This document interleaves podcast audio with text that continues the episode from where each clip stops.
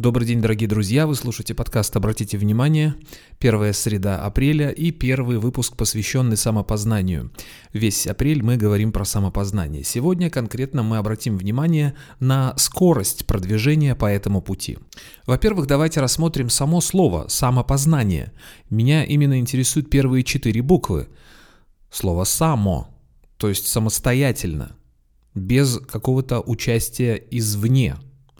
С одной стороны, это можно расшифровать как самопознание, то есть я сам себя познаю без чьей-либо помощи снаружи, но мне больше нравится трактовать это следующим образом. Самопознание осуществляется само собой, без участия кого бы то ни было и меня в том числе. Сейчас немножко расшифрую.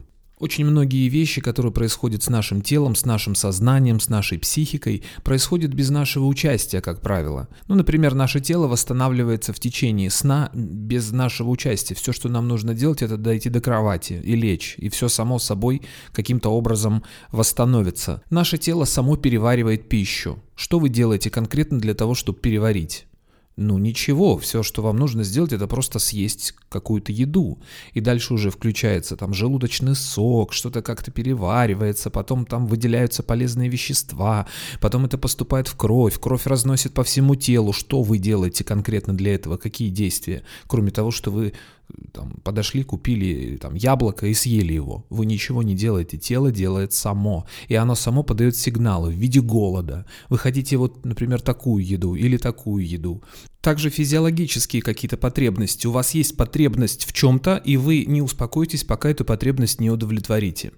То же самое и в самопознании. Если у вас уже запущен этот процесс, если вы стоите на этом пути, если вы по этому пути идете, вы ничего с этим сделать не сможете. Вам хочется узнать, познакомиться с самим собой, узнать, почему у вас вот так, а не иначе, почему таким образом, а не иным образом. И процесс этот на разных этапах жизни происходит с разной скоростью. Иногда бывает, что ничего не происходит снаружи, на самом деле внутри накапливается какая-то критическая сумма знаний и жизненного опыта, и потом это все выдается в виде некоторых прозрений, озарений, как, знаете, эврика, или как вот у творческих людей муза посетила, как некое откровение, которое вам из подсознания всплывает на уровень сознания, или как некая мысль, которая пришла извне, или что-то вы увидели и вас осенило. Но это вряд ли произойдет раньше, чем вы накопите определенное количество знаний теоретических и э, жизненного практического опыта. Но это как если вот, например, вы приехали в Китай, а по-китайски вы вообще ничего не понимаете и вообще ни одного слова не, не можете сказать и понять, то для вас это будет просто какие-то звуки, набор ничего не значащих звуков. Или, например, вы любите музыку, но пока вы не продвинулись дальше какой-то примитивной поп-музыки, для вас Моцарт и Бетховен это будет просто набор каких-то звуков, какофония. Что здесь вообще нашли? Что здесь хорошего-то? Ужас какой-то. Ничего интересного. У психики есть определенные защитные механизмы. Как бы сильно вы ни старались что-то про себя такое внутри откопать, вы ничего не откопаете раньше, чем будете к этому готовы. То есть вы психологически не сможете пережить какую-то правду про себя, если не будете к ней готовы. То есть это приходит со временем, с опытом, с накоплением каких-то знаний, в том числе и о себе, с чтением каких-то книг. Вас туда просто не допустят, вы не сможете туда внутрь зайти, и это, знаете, как вот объясняешь какому-то человеку что-то, ну слушай, ну это же очевидно, вот дважды два четыре, вот так, вот так, а он отказывается это слушать, он отказывается это принимать, это, кстати, насилие, между прочим, то есть не нужно э, человека толкать к совершенству или каким-то там еще вещам, если он к этому не готов, он сам к этому придет. Яйцо, разбитое снаружи, означает смерть, а яйцо, разбитое изнутри, означает жизнь. То есть до всего нужно дорасти и ко всему нужно прийти. Раньше, чем это необходимо, это не произойдет. Можно медитировать по восемь часов в день, но все равно, кстати, опытные медитаторы вам скажут, что если вы слишком много медитируете, вас может вынести, вас может, так сказать, вытолкнуть из этого состояния, то есть вас может накрыть нехило, нахлобучить, под другими словами.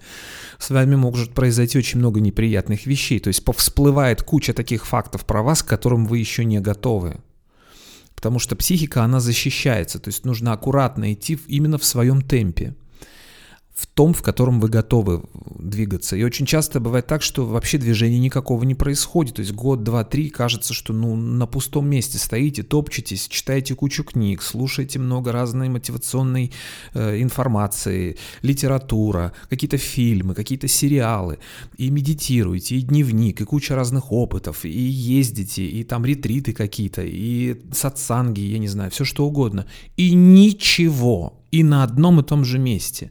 Это вам так кажется. На самом деле внутри просто накапливается определенное количество информации, опыта, а потом это все начинает складываться в определенную картинку. Это вот как пазл собирать. Вот вы выкинули, то есть как вы взяли, открыли эту коробку, достали оттуда вот эти кучу маленьких-маленьких, высыпали вот этих вот кусочков, и, и, и вам кажется, ну что это, ну как вот это вот все?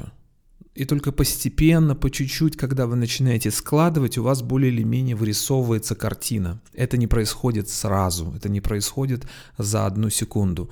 Всему свое время, до всего нужно дожить. Или, например, еще вот такое сравнение. Вы читаете какую-то книгу умную или смотрите какой-то интересный фильм в двадцать лет, и вы открываете для себя что-то одно. А в тридцать лет вам открываются совсем другие вещи. Что-то с книгой произошло за это время или с этим фильмом? Нет. Ни книга, ни фильм не поменялись, поменялись вы. То есть вы внутренне оказались готовы к каким-то вещам, которым не были готовы раньше. Есть еще такая фраза: «Учитель появляется тогда, когда ученик к этому готов». Учитель, кстати, здесь в метафорическом смысле, не обязательно, что это какой-то конкретный человек. Это может быть фильм или книга, или сериал, или событие какое-то, которое может быть для вас учителем. И для вас уже вот это внешнее событие может подтолкнуть каким-то внутренним процессом, который э, вытолкнут вас на новый уровень, и вы начинаете уже понимать: ах, вот оно в чем дело, так вот оно оказывается как все. И каждый раз вы двигаетесь еще чуть дальше, еще чуть дальше, и этот процесс не останавливается, он бесконечен. Вот если прямо сейчас вы вспомните, что вы делали год назад, вы поймете, как сильно вы выросли между тем, что было год назад, и тем, что есть сейчас. И этот процесс безостановочный. Вот когда мне было тридцать лет, я вспоминал про то, что я делал в двадцать лет, мне становилось смешно. То же самое я думаю про себя, там, пяти-десятилетней давности, мне сейчас тридцать девять. И у меня есть такое подозрение, что этот процесс не останавливается никогда. Хотя каждый раз есть ощущение: ах, вот оно как, ну все, теперь я точно знаю. Но это ошибочное впечатление, потому что через какое-то время вам еще чуть больше откроется, вам еще чуть больше становится понятным что-то про себя, про мир окружающий и так далее. Есть еще, кстати, такое выражение: если вы разобрались в своем компьютере, значит, он уже устарел. Потому что меняются технологии, и каждый раз выпускают новые компьютеры. То же самое можно сказать и про человека. Человек меняется каждый день, каждую минуту, каждую секунду. Меняются обстоятельства, меняется страна, меняется мир. Человечество растет. Сейчас столько перемен происходит вот в нынешнее время, что только успевай приспосабливаться ко всему к этому. И вот это ощущение, что ничего не происходит, это не более чем глюк. На самом деле происходит очень много и постоянно, и с вами, и вокруг. И как только вы разобрались с какими-то вещами, как только что-то для вас открылось, тут же выясняется, что, оказывается, за это время и вы изменились, и мир вокруг вас изменился, и нужно опять исследовать пространство вокруг себя. То есть это не безостановочный процесс, он никогда не заканчивается. Процесс самопознания и самоисследования, знакомства с собой, он не заканчивается никогда. И он двигается в определенном режиме, с определенной скоростью. Вы не можете обогнать, вы не можете вперед паровоза убежать. Вы не, вам просто не откроются те вещи, которые э, могут открыться в свое время. Двигаться в своем ритме на пути самопознания — это значит не убегать впереди паровоза и не отставать от поезда, а находиться в том ритме, в котором вам комфортно. Когда вы, с одной стороны, вы продвигаетесь вперед, вы чувствуете, что что-то вам открывается, вы немножко больше с собой знакомитесь, вам становится более комфортно и внутри себя, и в общении с окружающими, потому что вы просто начинаете видеть э, реальность, вы начинаете знакомиться с нею, вы начинаете понимать, что происходит внутри вас, что происходит в вашем окружении, что происходит в вашем мире. И когда вы начинаете это видеть и понимать, вам становится легче и комфортнее. Резюмируя все вышесказанное, скажу следующее. Что самопознание происходит само, в автоматическом режиме. Все, что вам нужно делать, это накапливать теоретические знания и практический опыт, и все, что вам необходимо, вам откроется ровно тогда, когда нужно. Самопознание происходит само, и вещи, которые вы познаете, происходят ровно тогда, когда им следует произойти. В заключение расскажу небольшую загадку. Было у царя три дочери, каждая из которых хотела выйти замуж. И он им предложил такую задачу. Каждой он дал чайник, налил туда воды, одинаковое количество воды, одинаковые чайники, поставил на огонь. Уровень огня был одинаковый, то есть абсолютно одинаковые условия.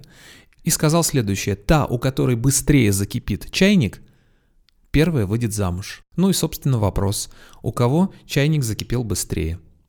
Ответ на эту загадку будет в следующем выпуске. Услышимся через неделю. Пока.